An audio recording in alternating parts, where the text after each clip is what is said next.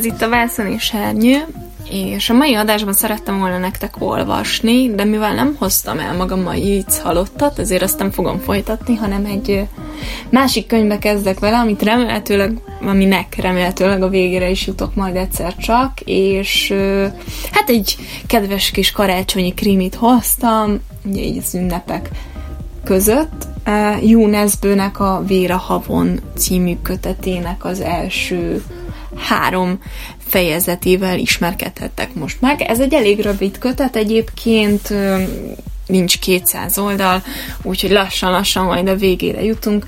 Jó szórakozás nektek, és remélem mindenkinek nagyon jól telt a karácsony, és remélem mindenkinek nagyon jól fog telni az új év is.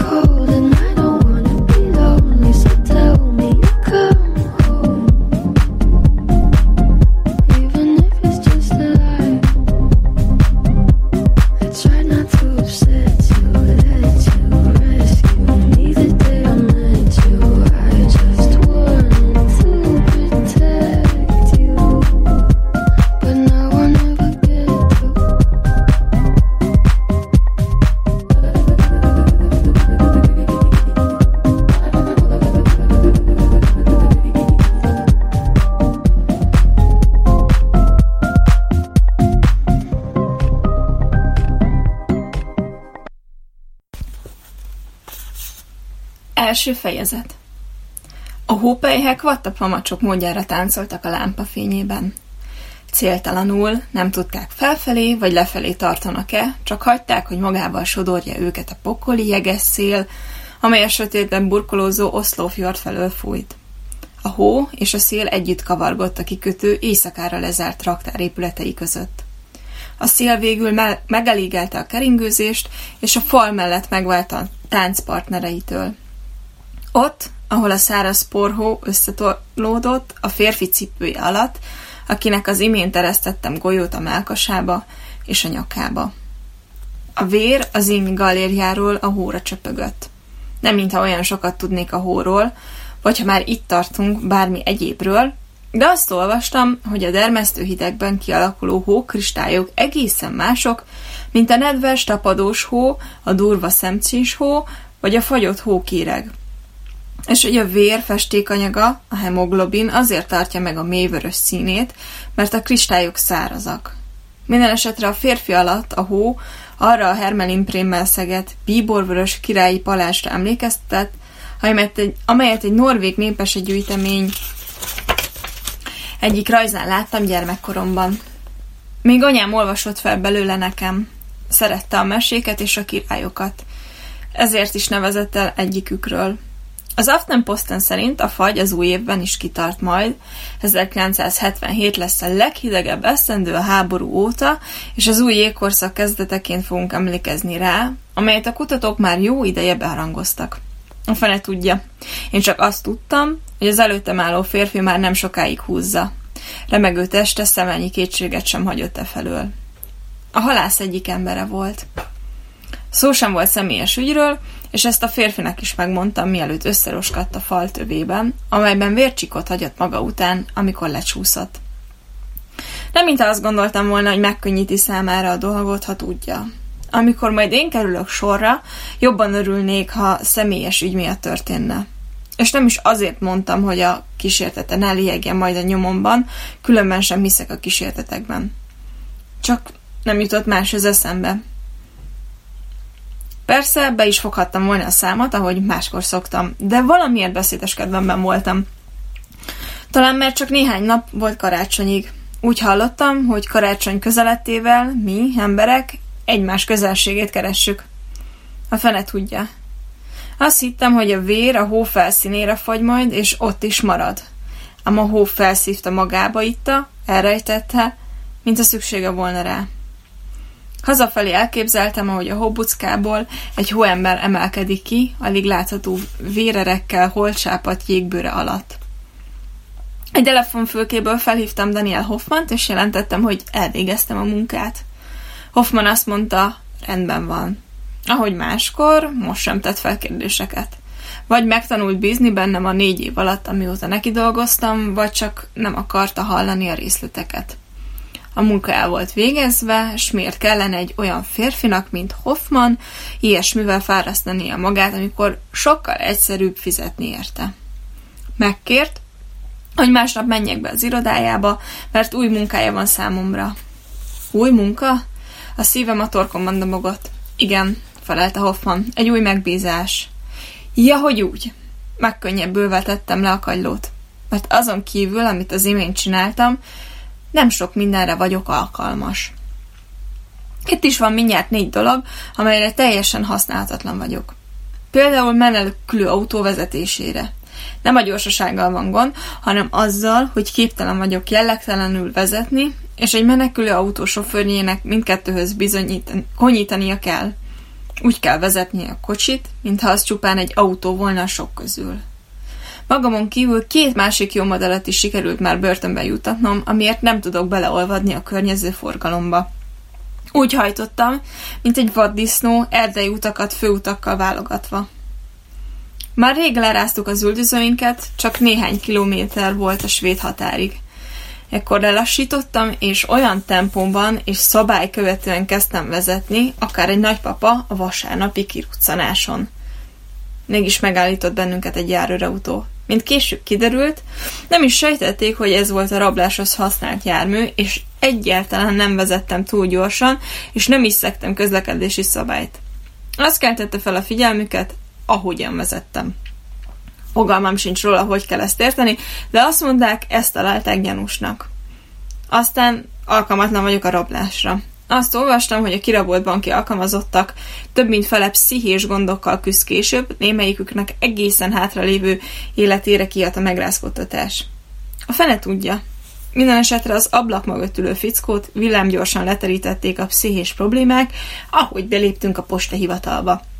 Azon nyomon a padlóra került, amint a puskám csöve félig meddig felé fordult. A másnapi újságban láttam, hogy pszichés problémái lettek. Hevenyészet diagnózis, de akkor is, ha valami tényleg nem vágyik az ember, azok a pszichés gondok. Így aztán elmentem és meglátogattam a kórházban.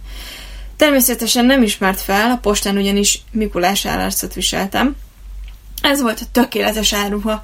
Az utcán a kutya sem törődött a három tetőtől talpig Mikulás gúnyába öltözött fickóval, akik a legnagyobb karácsonyi örület közövette, vállukra vetett zsákokkal rohantak ki a posta hivatalból. A kortelem ajtajából néztem az öreget, aki a középső ágyon feküdt, és a Klasse Kampent, a kommunisták lapját olvasta. Nem mintha bármi bajom volna a kommunistákkal, vagyis de, azonban nem személyesen velük van bajom, csupán azzal, hogy tévednek. Ezért kicsi elfogott a lelkismeret furdalás, amikor azon kaptam magam, hogy valamelyest vigasztal tudat, hogy a pasas a Klassen Kampent olvassa.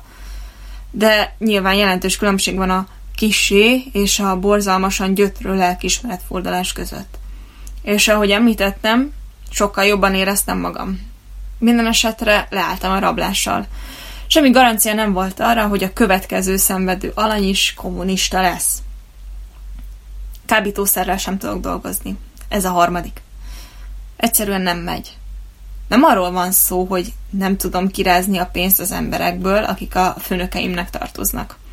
A narkósok maguknak köszönhetik az egészet, és ha már itt tartunk, az én véleményem az, hogy az embernek meg kell fizetnie azért, ha ostromságot csinál. A probléma inkább az én gyenge és érzékeny természetemben rejlik, ahogy anyám mondta mindig. Magára ismert bennem. Minden esetre jobb, ha távol tartom magam a drogoktól. Anyám szerint ugyanis az a fajta ember vagyok, aki folyton azt keresi, kinek vagy minek rendelheti alá magát. Legyen az egy vallás, egy idősebb testvér, egy főnök. Esetleg az alkohol vagy a drog. De mindegy is, hiszen a számokkal is hadilában állok, alig bírok tízig elszámolni, mert mindig kizökkenek. Ami nyilvánvalóan nagy hátrányt jelent, ha az ember dealerként vagy pénzbehajtóként akar érvényesülni. Rendben, ezzel meg is érkeztünk az utolsóhoz, a prostitúcióhoz. Többé-kevésbé itt is ugyanarról van szó. Nem azzal van problémám, amivel a lányok pénzt keresnek, és még csak nem is azzal, hogy a bevételeik harmada egy olyan fickó zsebébe kerül, például az enyémbe, aki cserébe megfelelő körülményeket biztosít számukra ahhoz, hogy a mesterségüket üszessék. Egy jó strici minden egyes koronát megérdemel, amelyet kifizetnek neki. Ezt mindig is így gondoltam. Én azonban túl gyorsan szerelembe esek, és olyan szem elől téveztem az üzletiességet. Ezen kívül képtelen vagyok megütni, vagy megfenyegetni a lányokat, akár szerelmes vagyok, akár nem. Tudom is én, talán az anyámhoz van valami köze. Azért aztán azt sem bírom végignézni, ha valaki más veri a lányokat. Egyszerűen begőzölök tőle. Vegyük például Mariát. Sánta és Siketnéma nem tudom, mi köze a kettőnek egymáshoz, feltehetőleg semmi, de olyan ez, mint amikor elkezdesz rossz lapokat kapni a kártyaasztalnál, aztán csak még rosszabbak következnek. Ezért is lehetett, hogy minden baja, betetőzéseképpen Maria kedvese, kedvese egy féleszű narkós volt. A fickó, akinek valami előkelő francia neve volt, 13 ezer koronával tartozott Hoffmannak. Mariát akkor láttam először, amikor Pine, Hoffman Stici főnöke, rámutatott a saját kezüleg vart kabát, kabátot és kontyot viselő rányra, aki úgy nézett ki, mintha egyenesen a templomból jött volna. Pityeregve ült a Ridderhallen lépcsőjén. Pine elmesélte, hogy a szeretője drogtartozásából fog lefaragni.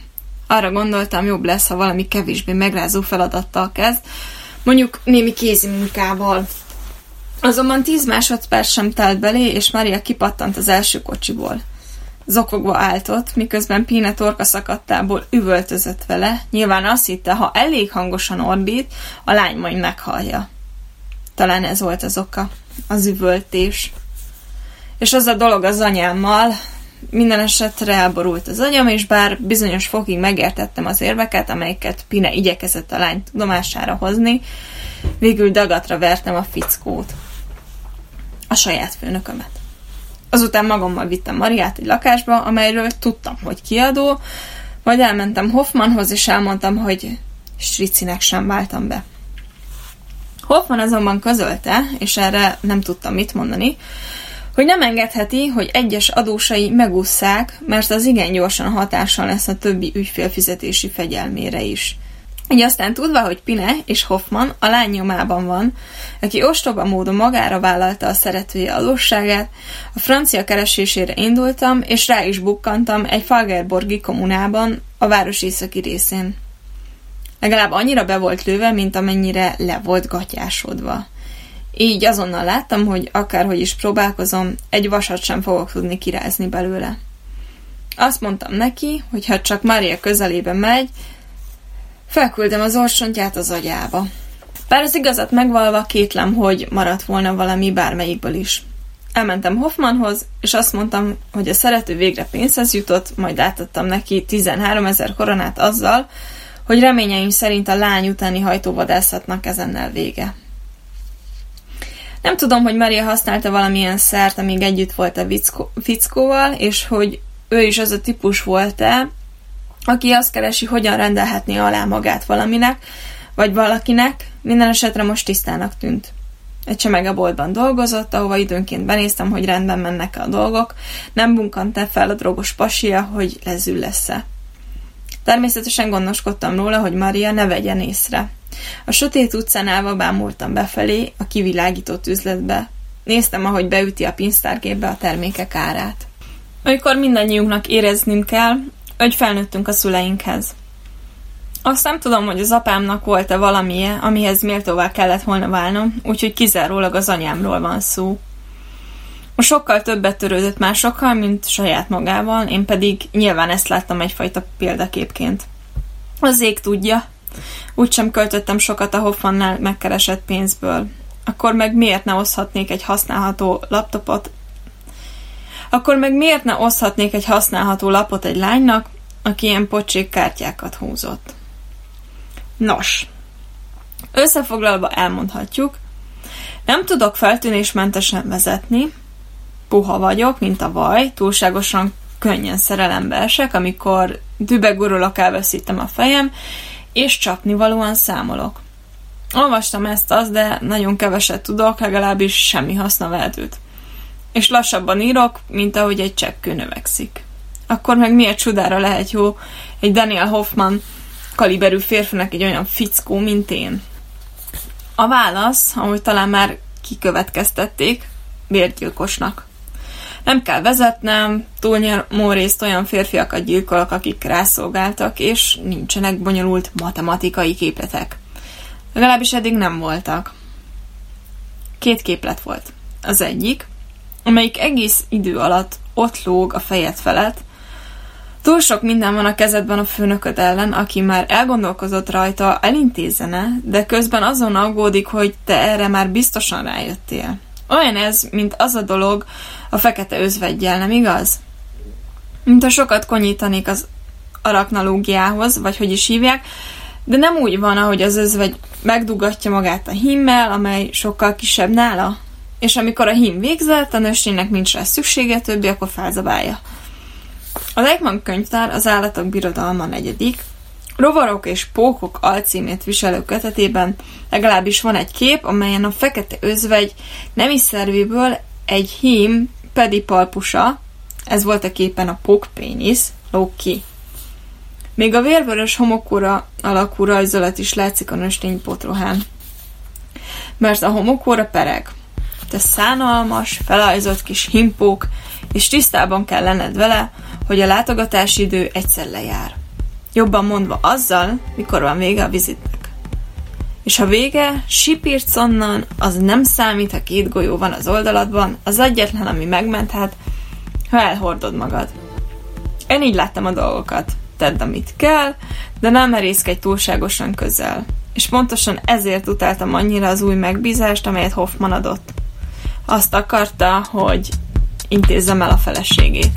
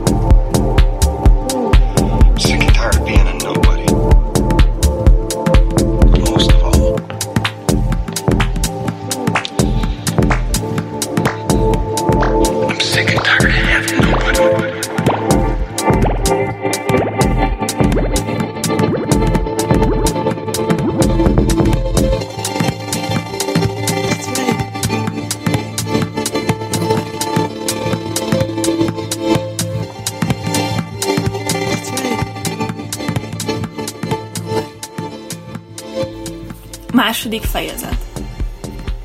Azt akarom, hogy betörésnek tűnjön a lav. Miért? kérdeztem. Mert másnak kell látszania, mint ami. A rendőrség mindig komolyan veszi, ha ártatlan áldozatok vannak. Túlbozgóvá válnak a nyomozás során, és ha egy olyan nő az áldozat, akinek szeretője van, akkor minden a férje ellen szól. Legalábbis az esetek 90%-ában. 74-ször. Hogyan? Csak olvastam valahol ször. Manapság senkit sem szólítunk szörnek Norvégiában. Álljanak bármi nyedés felettünk. A királyi családnak az ő királyi felsége megszólítás dukál. Daniel Hoffman azonban szívesen vette.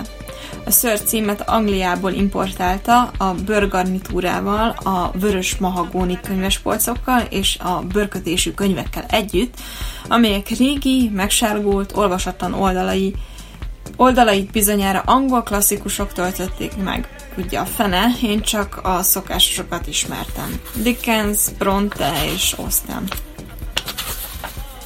De akárhogy is. A halott írók olyan szárazzá tették az irodája levegőjét, hogy a látogatásaim után órákig szétporlat cellulóz köhögtem fel.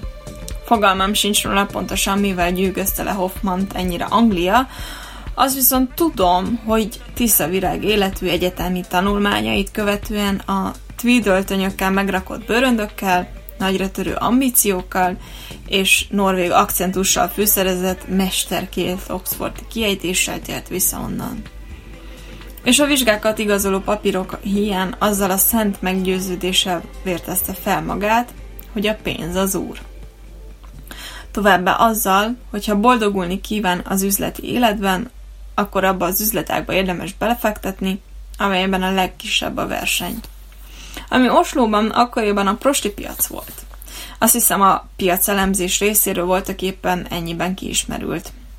Daniel Hoffman rájött, hogy egy olyan piacon, amelyet sarlatánok, idióták és amatőrök irányítanak, még a középszerűség is királyi eleganciának tűnhet. Már csak az az, az, az egy kérdést maradt, rendelkezik-e olyan rugalmas erkölcsökkel, hogy képes legyen nap-nap után fiatal nőket toborozni és az utcára küldeni. És miután később beleásta magát a dologba, Daniel Hoffman arra a következtetésre jutott, hogy megvan benne ez a tulajdonság. Amikor néhány évvel később a heroin piacon is megvetette a lábát, már sikeres férfinak mondhatta magát. És mivel az oslói heroin piacot addig irányító sarlatánok, idióták és amatőrök, ráadásul drogosok is voltak, Továbbá kiderült, hogy Hoffman a tekintetben is kellő erkölcsi rugalmassággal bír, hogy ifjú embereket küldjön a drog poklába, újabb sikert könyvelhetett el magának. Az egyetlen problémát a halász jelentette. A halász meglehetősen friss versenytársnak számított a heroin piacon, és mint kiviláglott, sajnos nem volt idióta. Isten a megmondhatója, elég narkos akadt volna mindkettőjük számára Oslóban, mégis mindent elkövettek, hogy eltüntessék egymást a föld színéről. Hogy miért? Nos igen. Felteszem, egyikük sem az én behódoláshoz való tehetségemmel jött a világra. És a dolog akkor válik igazán kínossá, amikor az efféle uralkodásra törekvő emberek felfedezik, hogy a nejük megcsalja őket. Azt hiszem, a Daniel Hoffman féléknek jobb és egyszerűbb életük volna, ha képesek volnának szemet hunyni a fölött, vagy legalábbis megbocsátani az, hogy a feleségük egyszer-kétszer félrelép. Igazából úgy terveztem, hogy kiveszem a karácsonyi szabadságon, mondtam. Elutazom egy időre valakivel. Valakivel? Nem hittem, hogy ennyire szoros kapcsolatot ápolsz bárkivel is, Olav. Tudod, pontosan ezt szeretem benned, hogy nincs senki, akinek kifecsegheted a titkokat. Nevetve felpöckölte a hamut a szivarjáról. Nem bántottam meg, nem rossz indulatból mondta. Kohiba állt a szivar gyűrűjén. Olvastam valahol, hogy a század forduló környékén a szivar volt a leggyakoribb ajándék a nyugati világban. Vajon Maria furcsálná egy ilyen ajándékot? Azt sem tudtam, dohányzik egyáltalán. Legalábbis sosem láttam, hogy a munkahelyén rágyújtott volna. Egyelőre még nem kérdeztem, hogy van-e kedve, feleltem, de a szokásos pénz ötszörösét fizetem, mondta Hoffman. Utána, ha akarod, akár egy örökké valóságig tartó karácsonyi vakációra viheted az illetőt. Megpróbáltam utána számolni, de, mint említettem, reménytelen eset vagyok. Itt a cím, mondta Hoffman. Négy évig dolgoztam nála, anélkül, hogy tudtam volna, hol lakik. Miért is kellett volna tudnom? Ő sem tudta én, hol lakom. Az új feleségével sem találkoztam, csak Pinétől hallottam, hogy dögös, és Hoffman hülyére kereshetné magát, ha ilyen csajokat küldene az utcára. Napközben általában egyedül van otthon, folytatta Hoffman. Legalábbis ezt állítja. Úgy intézed, ahogy neked tetszik, Olaf. Megbízom benned. Minél kevesebbet tudok, annál jobb. Megértetted? Bólintottam. Olaf? Igen, ször, megértettem. Jól van, mondta. Hadd gondoljam át holnapig, ször. Hoffman felvont az egyik gondosan kiszedett szemöldökét. Nem tudok valami sokat az evolúcióról és az effélékről, de nem úgy van, hogy Darwin szerint csak hat egyetemes arckifejezés létezik az emberi érzelmek kimutatására? Fogalmam sincs róla, hogy Hoffman birtokában volt egyáltalán hatféle emberi érzelemnek, de valami azt súgta, hogy a felmond szevöldökével enyhe csodálkozását kívánta kifejezése juttatni. Az imént tájékoztattalak a részletekről, Olaf. Erre most azt fontolgatod, hogy visszakozol? Fenyegetés alig hallatszott ki a hangjából. De mindegy is. Ha ott lett volna, akkor sem vettem volna észre, ugyanis reménytelenül botfülő vagyok, amikor ki kellene szűrnem a mellékszöngét az emberek mondandójából. És még az is lehet, hogy teljesen egyértelmű fenyegetés volt a hangjában. Daniel Hoffman ragyogó, kék szemét fekete pillák keresztezték. Ha nő lett volna, azt hittem volna, sminkeli magát. Fogalmam sincs, miért fecsegek most erről, hiszen az égvilágon semmi köze sincs az ügyhöz. Nem volt időm gondolkodni, mielőtt tájékoztatott volna a részletekről, ször, válaszoltam. Este megkapja a választ. Rendben, ször? Hoffman rám nézett, s felém fújta a szivarfüstöt. Az elemben tartott sapkasülgyét simogattam. Hat óráig, mondta. akkor megyek el az irodából. Bólintottam. Amikor négy órakor hazafelé tartottam a hófúvásban, a sötétség már újra rátelepedett a városra néhány órányi szürkelet után. Még mindig fújt a szél, fügyszófint csivított a fekete sikátorok felől. De hogy már említettem, nem hiszek a kísértetekben. Miközben a fejemet törtem, a hó hangosan csikorgott a csizmem talpa alatt. Rendszerint igyekszem nem, nem gondolkodni, mert a, ez nem az a terület volt, amelyen némi gyakorlással különösebb fejlődést érhettem volna el. Visszatértem ahhoz a bizonyos első képlethez. Maga a megbízás egyszerűnek tűnt. Valószínűleg könnyebb, mint az eddigi feladataim, az is világos, hogy a nőnek meg kell halnia, ahogy már említettem, úgy vélem, hogy az emberek, embernek, legyen nő vagy férni, férfi, számolnia kell a tettei következményeivel. Valójában az aggasztott, ami a feladat elvégzése után következik, majd óhatatlanul. Én leszek ugyanis az a fickó, aki elintézte Daniel Hoffman feleségét. Aki mindent tud, és aki Daniel Hoffman sorsa felőtt dönthet, amikor a rendőrség megkezdi a nyomozást. Olyas valaki sorsa felől, aki képtelen bárkinek is alárendelni magát. Ráadásul én leszek az a fickó, akinek Hoffman a szakásos bére ötszörösével tartozik.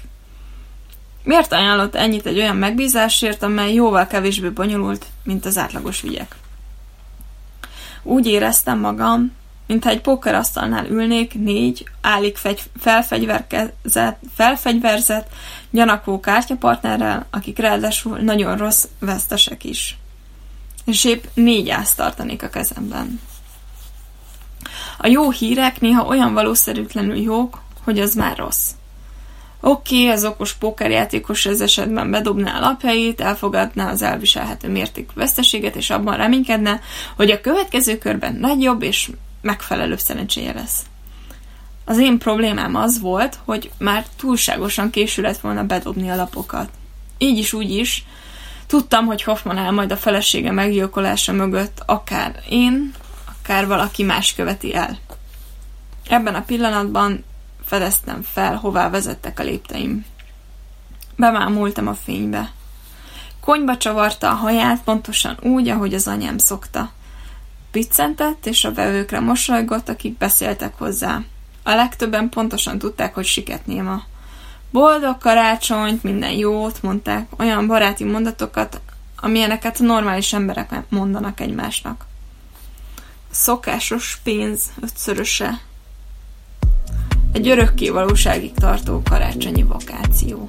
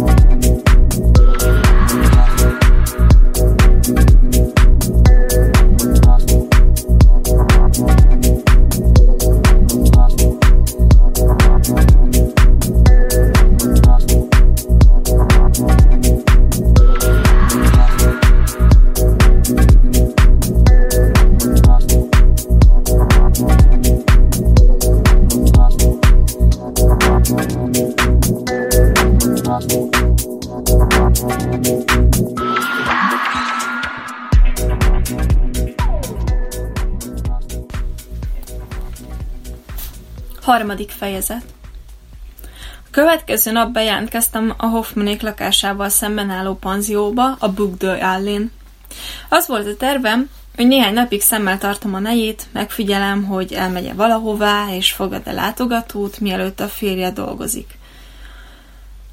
Hm, nem mintha érdekelt volna ki a szeretője, csak meg akartam találni a legmegfelelőbb, legkevésbé kockázatos időpontot arra, hogy lecsapjak, amikor egyedül van otthon, és senki nem zavarhat meg. A szobámból tökéletesnek bizonyult a kilátás. Nem csak akkor figyelhettem meg Corina Hoffmant, amikor távozott vagy hazaért, hanem a lakásban való mozgását is követ, követhettem. Ugyanis láthatóan ügyet sem vetett a függönyökre. Igen kevesen törődnek a függönyökkel egy olyan városban, ahol nincs napfény, amelyet ki kellene zárni, és odakint az embereket a bámészkodás helyett sokkal inkább azt foglalkoztatja, hogy mielőbb elérjék a következő ajtót és kájhát. Az első órákban senkit sem láttam oda bent. Csak a fényárban úszó napmeli. Hoffmanék nem sporoltak. Az árammal, a bútorok nem Angliából származtak, inkább franciának tűntek, különösen a helyiség közepén álló furcsa kanapé, amelynek csak az egyik rövid végén volt támla. Bizonyára ez lehet a franciák által sezlonnak nevezett bútordalab, a szó jelentése, amennyiben a francia tanárom nem szedett rá, hosszú szék. Kacskaringós, aszimmetrikus faragások díszítették a húzaton természeti motívumok. Anyám művészettörténeti könyve szerint rokokó stílusú, de amennyire a bútorokhoz értettem, akár egy helyi asztalos is összecsavarozhatta, és akár hagyományos norvég rózsamotívumok is ékesíthették. Minden esetre nem vallott különösebben fiatalos ízlésre, ezért úgy tippeltem, hogy még Hoffman ex-neje szerezhette be. Pine elbeszélése szerint Hoffman akkor tette lapátra az asszonyt, amikor az betöltötte az ötvenet mert betöltötte az ötvenet. És mert a fiúk kirepült a fészekből, és a feleségnek már nem volt semmi haszna. Pine szerint Hoffman mindezt nyíltan a nő tudomására hozta, aki elfogadta a magyarázatot. A tengerpartra néző lakással és másfél millió koronával kiállított csekkel egyetemben. Hogy jobban teljen az idő, elővettem a papírlapokat, amelyeket, amelyekre különféle jegyzeteket szoktam írni. Csak a féle firkálmányok voltak – bár nem is igaz, valójában egy levélféleség, egy levél valakihez, akiről nem tudom ki lehet. Vagyis, de hogy nem pontosan tudom. De miután nem vagyok valami nagy talentum, nyilván tele volt helyesírási hibákkal, és egy csomó mindent ki kellett volna húzni belőle. Ahhoz képest, ahány szó megmaradt volna a végén, túlságosan sok papír és tinta ment pocsékba, hogy úgy mondjam. Olyan rémes lassúsággal telt a nap, hogy egy idő után eltettem a lapokat, helyette rágyújtottam, és álmodoztam egy kicsit. Ahogy említettem, Hoffman egyetlen családtagját sem láttam még, most viszont az utca túloldaláról bepillanthattam a lakásába. Szeretek benézni másokhoz. Mindig is szerettem. Azután azt tettem, amit máskor. Elképzeltem a családi életet. Egy kilenc éves fiút, aki az iskolából hazaérve a nappaliban ül, és a világ legkülönösebb könyveit bújja, amelyeket a könyvtárból kölcsönzött ki. Az anyát, aki halkan énekelve vacsorát készít a konyhában, és ahogy az anya és a fiú egy másodpercre megdermed, amikor a bejárati ajtó kinyílik. Majd megkönnyebbülve fellélegeznek, amikor az ajtó, ajtón belépő férfi tisztán és mi van, vidáman ejti ki a szót, megjöttem, és kiszaladnak hozzá az előszobába, hogy átöleljék. És miközben ezek a boldog gondolatok tolongtak a fejemben, Corina Hoffman egyszer csak belépett a nappaliba, és minden megváltozott. A fény, a hőmérséklet, a képlet. Ezen a délutánon nem mentem el a csemegebolthoz. Nem vártam meg, amíg Maria bezár, ahogy néha tettem, nem követtem őt biztonságos távolból a metróig, nem álltam a háta mögé a szerelvény közepén lévő kapaszkodó körül összezsúfolódott tömegben, ahová mindig állt, hiába akadt üres. Azon a délutánon nem suttottam neki őrült módjára mindenféléket, amiket csak én hallhattam. Azon a délutánon egy sötét lakásban ültem, és megbavonázva bámultam őt az utca túloldalán. Corina Hoffmant. Mondhattam, amit csak akartam, olyan hangosan, ahogy jól esett, senki sem hallotta meg. És nem kellett hátulról néznem őt, nem kellett a kontját bámulnom ahhoz, hogy magam elé képzeljek valami szépet, ami valójában nem is létezik. Kötéltáncos. Ez volt az első, ami az eszembe jutott, amikor Corina Hoffman besételt a nappaliba. Fehér, frattirköntös viselt, és úgy mozgott, akár egy macska.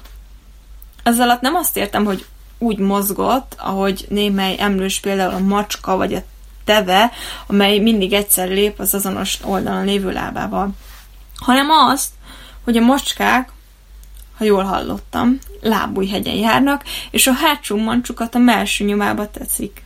Korina így járt. Egyik mesztelen lábfejét közvetlenül a másik elé helyezte, mint egy kötéltáncos. Korina Hoffmanon minden szép volt. Magas járomcsontja, a Bridget Bardot ajka, a szőke, kócos, egyenes haja. A fürdőköpeny széles ujjából kinyúló hosszú, vékony karja, a dekoltásából elővillanó puha melle, amely lányan ringatózott, ahogy mozgott és lélegzett. És az a fehérbőr a karján, az arcán, a mellén, a lábán, magasságoség olyan volt akár a hómező a remegő napfényben, órákra képes megvakítani egy férfi embert. Egy szó, mint száz, mindenért oda voltam Corina Hoffmannal kapcsolatban, mindenért. Beszámítva a vezeték nevét. Úgy tűnt unatkozik. Kávét ivott, telefonált, egy magazint olvasgatott, ám a napilapokat figyelemre sem méltatta. Eltűnt a fürdőszobában, majd hamarosan újra felbukkant, továbbra is fürdőköpenyben. Feltett egy lemezt, amelyre immel ámmal táncolt, és egy kicsit swingnek tűnt. Evett egy keveset, autóra körül az órára pillantott, felvette egy ruhát, rendbe hozta a frizuráját, és feltett egy másik lemezt. Kinyitottam az ablakot, és a fülemet hegyeztem, de túlságosan nagy volt a forgalom. Azután újra megragadtam a társövet, és a dohányzó asztalon heverő lemezborítóra fókuszáltam, mintha egy zeneszerző képe lett volna rajta. Antonio Vivaldi, ki tudja. A lényeg az, hogy az asszony, akihez Daniel Hoffman negyed hétkor hazatért, egészen más nő volt, mint akivel az egész napot töltöttem. Kerülgették egymást. Egyikük sem érintette meg a másikat. Nem beszéltek egymással, mint két elektron, amelyek taszítják egymást, mivel ugyanazzal a negatív töltéssel bírnak. Végül ugyanannak a hálószobának az ajtaja záródott be mögöttük. Lefeküdtem, de nem jött állam a szememre. Vajon miből jövünk rá, hogy meg fogunk halni? Mi történik azon a napon, amelyen megtudjuk, hogy nem csak egy lehetőség, hanem igenis egy kicseszett tény, hogy az életünk egyszer véget ér. Nyilván mindenki életében más is más. Az én esetemben akkor történt meg, amikor láttam meghalni az apámat. Amikor láttam, mennyire banális és fizikai az egész, mint egy légy az ablakparkányon. Ezért aztán sokkal érdekesebb az a kérdés, miért kezdünk újból kételkedni, miután már beláttuk a dolgot. Talán okosabbak lettünk? Mint, a fi- mint az a filozófus, David akár aki szerint attól, hogy valami újra és újra megtörténik, még nem biztos, hogy legközelebb is bekövetkezik. Logikai bizonyíték hiány nem tudhatjuk, hogy a történelem ismételni fogja önmagát. Vagy csak azért van, mert ahogy öregszünk, egyre félelmetesebbnek találjuk, ahogy közeledik. Vagy egészen másról van szó? Mondjuk arról, hogy egy nap váratlanul olyasmit veszünk észre, aminek a létezéséről fogalmunk sem volt. Olyasmit érzünk, amiről nem is sejtettük, hogy érezhetjük. Kongó hangot hallunk, amikor megkopogtatjuk a falat, és rájövünk, hogy a szoba mögött van még egy helyiség. Ez pedig reményt kell bennünk. Fájdalmas és idegörlő reményt, amely folyamatosan mardos minket, s képtelenség figyelmen kívül hagyni. A reményt, hogy létezik egy menekülő út, amely kikerüli a halált, egy olyan helyre vezető mellékutca, amelynek a létezéséről fogalmunk sem volt. A reményt, hogy van értelme, hogy van mögötte egy történet. Másnap reggel Daniel Hoffmannal egy időben keltem fel. Még karom sötét volt odakint, amikor elindult otthonról. Nem tudta, hogy ott vagyok. hiszen megmondta, hogy nem akarja tudni. Az ablak mellé húzott székre telepettem, és várni kezdtem Korinára. Előszedtem a papírlapokat, hogy végigbetűzzem a levelet.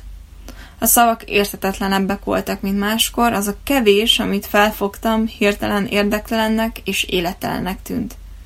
Miért nem hajtunk ki egyszerűen az egészet a fenébe? Csak azért, mert már annyit piszmogtam azokkal a nyomorult mondatokkal. Letettem a lapokat, és Osló sivár, téli utcái életét tanulmányoztam, amíg Korina fel nem bukkant. A nap nagyjából úgy telt, ahogy az előző. Elment otthonról, én pedig követtem. Mari esetéből megtanultam, hogyan lehet a leghatékonyabban követni valakit annélkül, hogy az illető észrevenne. Korina vett egy sálat az egyik üzletben, megivott egy teát, az egyik cukrászlában egy nővel, aki a testbeszédük alapján az egyik barátnője lehetett, majd hazament. Még mindig csak két óra volt. Főztem magamnak egy kávét. Korina a szoba közepén álló sezlonra feküdt. Másik ruhát viselt. Amikor megfordult, a ruha félre csúszott. Akárhogyan is, ez a sezlon különös bútordarab volt. Amikor Korina megmozdult, hogy kényelmesebb helyzetet találjon, lassan begyakorolt magabiztossággal tette. Mint a tisztában lett volna vele, hogy figyelik. Mintha tudta volna, hogy kívánják. Az órára pillantott, lapozgatni kezdett egy magazinban, ugyanabban, amelyet az előző nap olvasgatott. Ezután alig észrevehető, észrevehetően megdermet. Nem hallottam a csengőt. Felállt, végtelenül hajlékony, puha macska mozgással az ajtóhoz ment és kinyitotta. A férfi sötét hajú volt, egészen vézna. Fiatal, Korinával közel egyidős. Belépett a lakásba, becsukta maga mögött az ajtót. Olyan mozdulattal akasztotta fel a kabátját, és rúgta le a cipőjét, mint aki nem először járott. És nem is másodjára. Szemelnyi kétségem sem volt, sosem volt, akkor meg miért nem tudtam elhinni? Miért nem akartam elhinni? A fiatalember megütötte Korinát. Először annyira elképettem, hogy azt hittem nem jól látom, de azután újból megütötte. Nyitott tenyérrel, kiméletlenül arcul csapta. Karina feje oldalra bicsaklott, a fiatalember ujja beleakadt a szőke hajába. Láttam az ajkán, hogy felsikolt. A fiú egyik keze Korina torkára fonódott, a másikkal letépte róla a ruhát. A csillár fényében a mesztelen bőre vakítóan fehér volt, nem voltak formái, csak áthatolhatatlan fehérsége, akár a hónak, egy felhős vagy ködös napon. A fiatalember a sezlónra lökte.